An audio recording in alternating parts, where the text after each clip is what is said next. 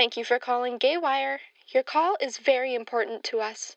Press one for fourth wave feminism. Press two for a strangely in-depth discussion about where the worms have gone. Press three for... You have chosen option three. Please stay on the line.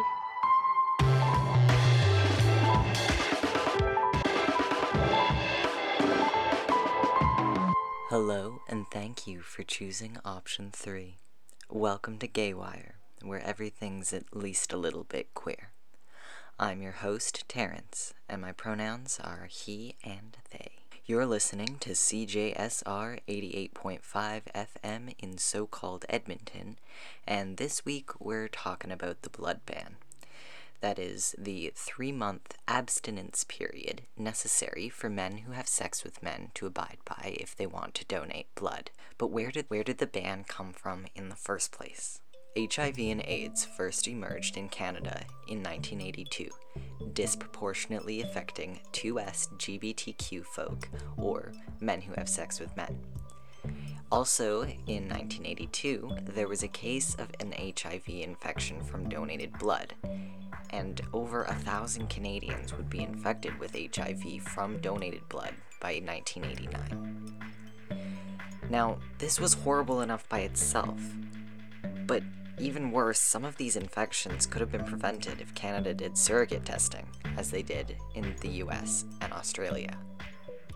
So, there was a test for hepatitis B, which was an indicator of H I V, available as early as nineteen eighty-four, but Canada didn't actually start using it to screen for H I V in donated blood until November of nineteen eighty-five. And in that time, one hundred thirty-three people were infected with H I V. So, once they started testing for hepatitis B, then they caught some of the infected blood, but they still weren't testing for hepatitis C. That test became available in nineteen eighty-six, but the Canadian Red Cross didn't actually start using that one until nineteen ninety. So this series of mismanagements led to at least one thousand two hundred fifty Canadians being infected with H I V, and was known as the tainted blood scandal. The Krever Report is what revealed these mismanagements and advised to, you know, test the blood. But in nineteen ninety-two, a lifetime donation ban was placed on men who have sex with men instead. This policy is in fact not good, and for a second there we had some hope that it would be eradicated, as Justin Trudeau said he'd end the ban once and for all, but as of today there is still a three-month deferral period before two S G B T Q folk can donate blood. Now, I've got to let you know, though I've checked my sources, I've had to skip over huge swaths of this particular history, so I highly recommend you do some research of your own. A great starting place is all blood is equal dot C A. Someone who does know a lot about this, well, I know someone who talked to them. For this special two-part episode of Gaywire, one of our reporters, Shayna Giles, spoke with Christopher Karas and Shakir Rahim. In two thousand sixteen, Chris submitted two human rights complaints against the Canadian Blood Services and its overseeing body, Health Canada, calling for them to address the discriminatory policy. Chris is represented by his lawyers, Shakir Rahim and Gregory Koh of Kastnerland L L C out of Toronto. Shayna spoke with Chris and Shakir in late June about the ongoing human rights complaints, the ban itself, and the message that policies like the M S N blood ban sends to the queer community. This is part one of that interview. So my name is Christopher Karas, uh, and my pronouns are he, him, and I am the federal litigant um, that is uh, challenging the M S M blood donation policy of uh, Canadian Blood Services and Health Canada. And my name is Shakir Rahim. My pronouns are he and him. I'm a lawyer with Kastnerland L L P in Toronto, and I am Christopher's lawyer on the judicial review of the human rights inquiry into the M S M blood ban. What can you tell me about the history and sort of origins of the blood ban in Canada? the the policy was first introduced um, in the nineteen eighties blood crisis in Canada, um, which was the result, the, the profit motive, uh, as uh, the Krever inquiry uh, noted. Um, and so this has had a, a long-standing um, impact on our communities. Um, and, and we're seeing, you know, that there are various policies that have been introduced since the M S M policy that bar uh, various groups of people. Now, I, I should note that we often conflate the blood crisis with um, the, the risk of M S M donors, men who have sex with men, or women who have sex with men who've had sex with other men, or other groups that are deemed uh, risky. But that, that crisis was due in part to uh, mismanagement and um, the uh, the negligence of uh, the Canadian Red Cross and, and as well uh, the government at that time. Um, and it is of no fault of the, the community or uh, M S M donors or other groups. And this policy, you know, creates this uh, misunderstanding or, or, or misinforms uh, the public, making them believe that this is justified, that this is legitimate, um, and that it is needed, when of course it isn't. And so we still have this policy today. Uh, we have heard uh, from Canadian Blood Services that they're prepared to move towards a plasma model uh, in which men who have sex with men would be able to donate plasma without a time-based deferral. Uh, as it stands now, there's a three-month uh, deferral period. Uh, but of course, this is under review for ninety days by Health Canada, and we're waiting to uh, see that uh, implemented. But of course, there's also a submission that we expect from Canadian Blood Services, which they announced um, should be made in a year from now, to eliminate the policy entirely and, and have a behavior-based model uh, that would do away with the time-based deferral again. But um, I should note there is a two-year moratorium uh, by Health Canada in which there isn't any change made uh, for, for a period of two years after a change uh, was made by Health Canada. Um, and so I expect uh, that uh, that submission not to take effect for another year. So it should be two years from now before we are able to uh, donate uh, without any time-based uh, deferral.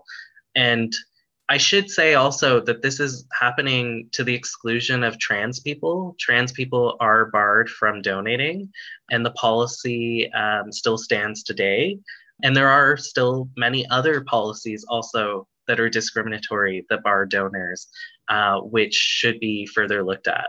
And, and maybe I can just add a, a few points as well to, to Chris's summary. So uh, just to explain a little bit more about what, what happened in the nineteen eighties is that um, with the advent and discovery of H I V, Um, what occurred was there were blood donations where H I V was present and people contracted uh, H I V through blood donations.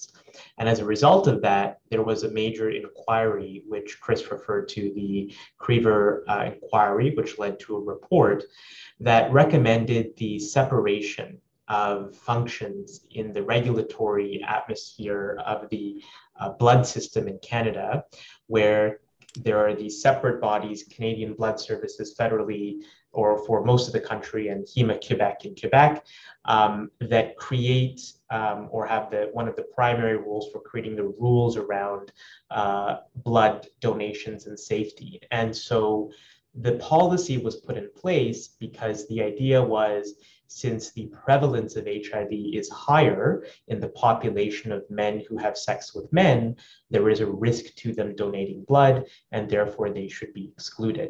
What has changed, of course, is the technology that is available to screen whether H I V is in blood. So even now, uh, C B S or, or the, the different blood donor agencies have the ability to detect H I V at a very, very early stage, such that even if somebody now donated and they were H I V positive and did not know it, that could be effectively screened and flagged and identified. So that's one issue with the, the policy. The other, of course, is that there may be gay men who are H I V negative or whose behavior uh, does not put them at a higher risk of H I V, but those people do not get to donate blood unless they defer from having sexual uh, relations for a period of three months. So this automatically excludes, of course, anybody who is having, um, even with one partner or a small group of partners, sexual uh, activity or sexual relations. So um, this is kind of one of the core issues. And there are other jurisdictions in the world, uh, Italy, uh, the U K recently announced, that have moved to something called the behavioral model of screening, where the the question is not whether or not you have had sex with men generally, but, you know, perhaps, you know, what type of uh, um, steps do you take in order to uh, protect yourself, or how many partners have you had? These are the types of, of questions that are used to ascertain risk when it comes to uh, blood donation. And then another key issue just to, to keep in mind, and this feeds into the uh, work that Chris has been doing, is, you know, um, there are these two entities that are involved in upholding this ban. So one is Canadian Blood Services, but the other is Health Canada. So Canadian Blood Services, uh, you know, goes to Health Canada, says we want this to be the policy, but Health Canada ultimately has to approve that. And they also have a lot of discussion um, with Canadian Blood Services behind the scenes before that happens about what the policy should be. And Health Canada, of course, is headed by the Minister of Health. And so the Trudeau government promised when it came into office, and I, I know Chris will talk about it, but I'll just very briefly touch on it. They promised to end the ban. Um, and so the reason I'm just talking about these different entities is that what Chris has now experienced is trying to hold the government to account for the promise, um, but them saying that we have no power, no control Um, over it. Um, and so that's one of the key issues that's that's kind of running through all of this. Chris, do you have anything to add on to that? Yeah, so so with regards to the uh, the promises that were made, I think what's important to uh, keep in mind is that when the initial promise was made, it, it appeared to be political because, you know, the, the Liberals uh, put this in a petition, they put it on their website, they had people um, uh, fill out that, uh, that petition, uh, which they, of course, collected. Um, and then at the end, uh, when they were um, uh, completing the petition, it would ask them for a donation. Um, and of course, this happened in a federal election. It was a ploy to collect um, donations, uh, political donations uh, for uh, the political party. And uh, this has been instrumental to the Liberals, and, and they have, you know, continued to to use this, per perhaps the, the, the narrative of progress on this, um, to continue to, to speak on this. But you know, in more recent elections, with like the uh, the twenty nineteen uh, federal election, we saw that they, they they made the promise again, but not only that they made this promise, but that they would do it once and for all. Uh, so it it wasn't it wasn't good enough to just say that they were going to do it, but that they were going to do it once and for all. And yet the policy stands. The policy remains. And and Trudeau also, you know, did an interview with Extra um, some time ago about this policy. And, you know, all he could muster up was he he was disappointed. And and and he he he said pretty much that, you know, his, his hands were tied, that he wasn't going to do anything.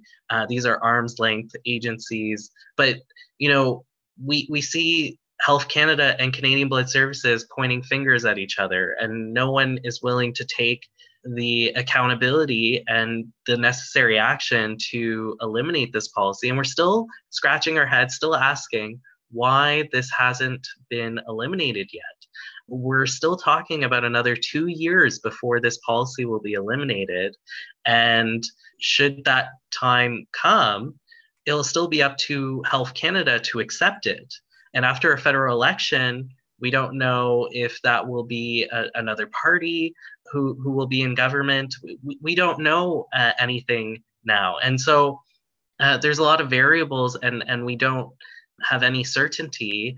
And we fought very hard to see that this would be eliminated uh, for several years now. And uh, there have been many activists and, and community uh, groups and, and, and so much has been put into seeing that uh, this would be, you know, finally eliminated, and we're still waiting. We're still, you know, unsure of what, what is going to happen and why it hasn't happened yet.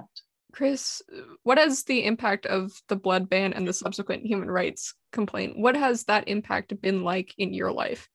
I, I feel like that's a that's two parts. So so on the personal level, with, you know, attempting to, to donate, when I went to the clinic to try to donate my blood, I was told I, I couldn't do that because I'm gay. But, you know, I also I, I also wasn't just impacted by them telling me that I couldn't do that uh, with my blood results in hand nonetheless. But I, I was also impacted by perhaps the, the shame that I felt. I, I remember standing in line and taking off my my rainbow bracelet and and and putting it away. And and I couldn't understand why I was doing this. But it, you know, reflecting back on it, it it it seems that I I felt a great deal of shame, and I just I I felt that I had to be someone else, that I I couldn't be who I who I am, and and and that um, I had to put some part of me away uh, for me to do this, which I think was hurtful for me, because of my my high school experiences, but also because of my relationship with the church, and, you know, having to uh, put some part of me away when, you know, I I uh, I enter those those church doors, and um, being told that this was the way things should be, and I I just I I had a lot of trouble with that, and and then, you know, for the second part, I think this has taken a, a toll on me. This has taken a real toll because um, over the last six years, I've been, you know, fighting for this, but that doesn't mean that, you know, I, I don't have all the various other things that, you know, people have normally to, to deal with, like work and um, and other commitments and and family and and and I've had to put everything on the line to, to make this happen. And it's not fair to, to expect that of anyone. Um, I don't think that anyone should have to challenge these policies. Frankly, they, they just shouldn't exist. And, and there should have already been work done uh, to see that through. And uh, there hasn't been any willingness from the various agencies involved. So I'm, I'm hoping I'm I'm trying to be hopeful that these these policies will change, that there will be um, ultimately some some reckoning, um, it, and and I hope that we can we can come to terms with that and and see, you know, perhaps a new model um, uh, entirely uh, that perhaps doesn't rely on a donor health assessment questionnaire that bars various groups of people, um, and and not, you know, based on any risky behavior of any one donor. Um, and so I'm, I'm trying to be hopeful uh, and optimistic about the future, and and I hope that we'll see that change soon. Could you walk myself and some of the listeners through the basics of the blood ban human rights complaint? Where does that go, and, and who oversees that? Sure. So there is um, a body called the Canadian uh, Human Rights Tribunal, and it handles human rights complaints that fall under something called federal jurisdiction. So when a human rights complaint is against um, some types of organizations or the federal government, it goes before a body called the Canadian Human Rights Tribunal. And that body is established by something called the uh, Canada Human Rights Act. So just like there are provincial human rights tribunals, there are, there's also a federal human rights tribunal. Now, when somebody like Chris goes to file a complaint, there is an initial screening step. So there is a body called the Canadian Human Rights Commission that looks at the complaint, uh, can take certain steps like um, appointing someone to assess it, getting some information from the complainant, in this case, Chris, uh, and the parties that the complaint is directed against. Uh, and then that body, the Canadian Human Rights Commission, uh, decides whether or not further inquiry into the complaint is warranted. So whether a, a formal human rights inquiry uh, should begin uh, before the Canadian Human Rights Tribunal. So in this case, uh, Chris filed two human rights complaints. One was against Canadian Blood Services, uh, and one was against Health Canada. And as we chatted about earlier, Canadian Blood Services sort of puts together the data, um, proposes a, a particular policy, and then Health Canada ultimately approves it and is also involved uh, in some ways um, at the outset of that process as well. So the Canadian Human Rights Commission said, we think that both complaints should have a human rights inquiry. Both com complaints should go to the Canadian Human Rights Tribunal, should be examined, and there should be a decision made about what Chris is alleging. And the federal government opposed both of these at that initial stage. They said there should be no human rights inquiry um, into the Canadian Blood Services complaint or into the Health Canada complaint. Uh, they said before the Canadian Human Rights Commission, again, that screening body for the tribunal, that the ban was not discriminatory, uh, it's scientifically valid, and so on. So one question, uh, you know, is why is the federal government in the form of the prime minister saying we need to end this discriminatory ban, while at the same time their lawyers are in human rights bodies saying the ban is discriminatory? But in any event, Chris prevailed, and the commission said we should have both um, complaints uh, go to the tribunal. But then the government decided to try and stop that referral. And this is a very exceptional step. It's something called a judicial review. And it's where the government goes to a federal judge and says, look, um, Chris is trying to have a human rights uh, inquiry into Health Canada. We don't think he should be allowed to even have the inquiry at all. Shouldn't even, shouldn't even be heard before the tribunal. And so this is where uh, myself and Gregory Koh, who is co-counsel on this case, came in to represent Chris on this judicial review uh, to ensure that the human rights inquiry into Health Canada uh, could take place. And so there was a hearing on that at the federal court on May twenty-seventh of this year. And uh, fortunately, we were successful. And the federal court ruled that um, it was entirely appropriate for there to be this human rights inquiry. They rejected all of the government's arguments about how um, it should not occur. And in particular, they found that they agreed with the assessment of the Canadian Human Rights Commission, that screening body, that there is a very open question, a live contest about the relationship of Health Canada to the M S M blood ban policy.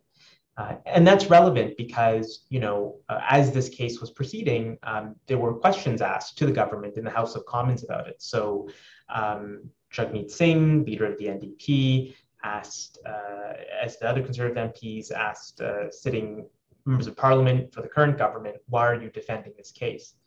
And the Deputy Prime Minister uh, responded that, look, we respect the independence of institutions, you know, and the general message is we just don't have the power to um, get involved in this. And so the reason that this, this court ruling that Chris won um, and, and we won representing him is important is because it said, no, there, there, there may well be a relationship and the ministry may have more power than it's letting on to actually change this policy. And so where we are now with the complaint is that, you know, fortunately, both are continuing before the Canadian Human Rights Tribunal, uh, both the one against uh, Canadian Blood Services and the one against uh, Health Canada.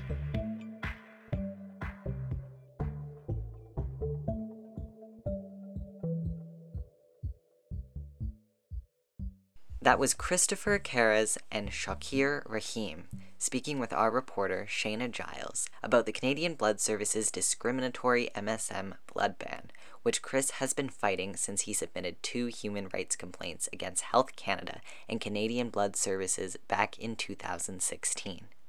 The case is still ongoing, so this is your opportunity to learn more about the M S M blood ban and what it means for the queer community in Canada. Check out all blood is equal dot c a for a good starting place, or ask Siri. Let's bring things down to earth with a little day in the life segment, also a two-parter, but only liminally related. Without further ado, a day in the life of Janice Irwin.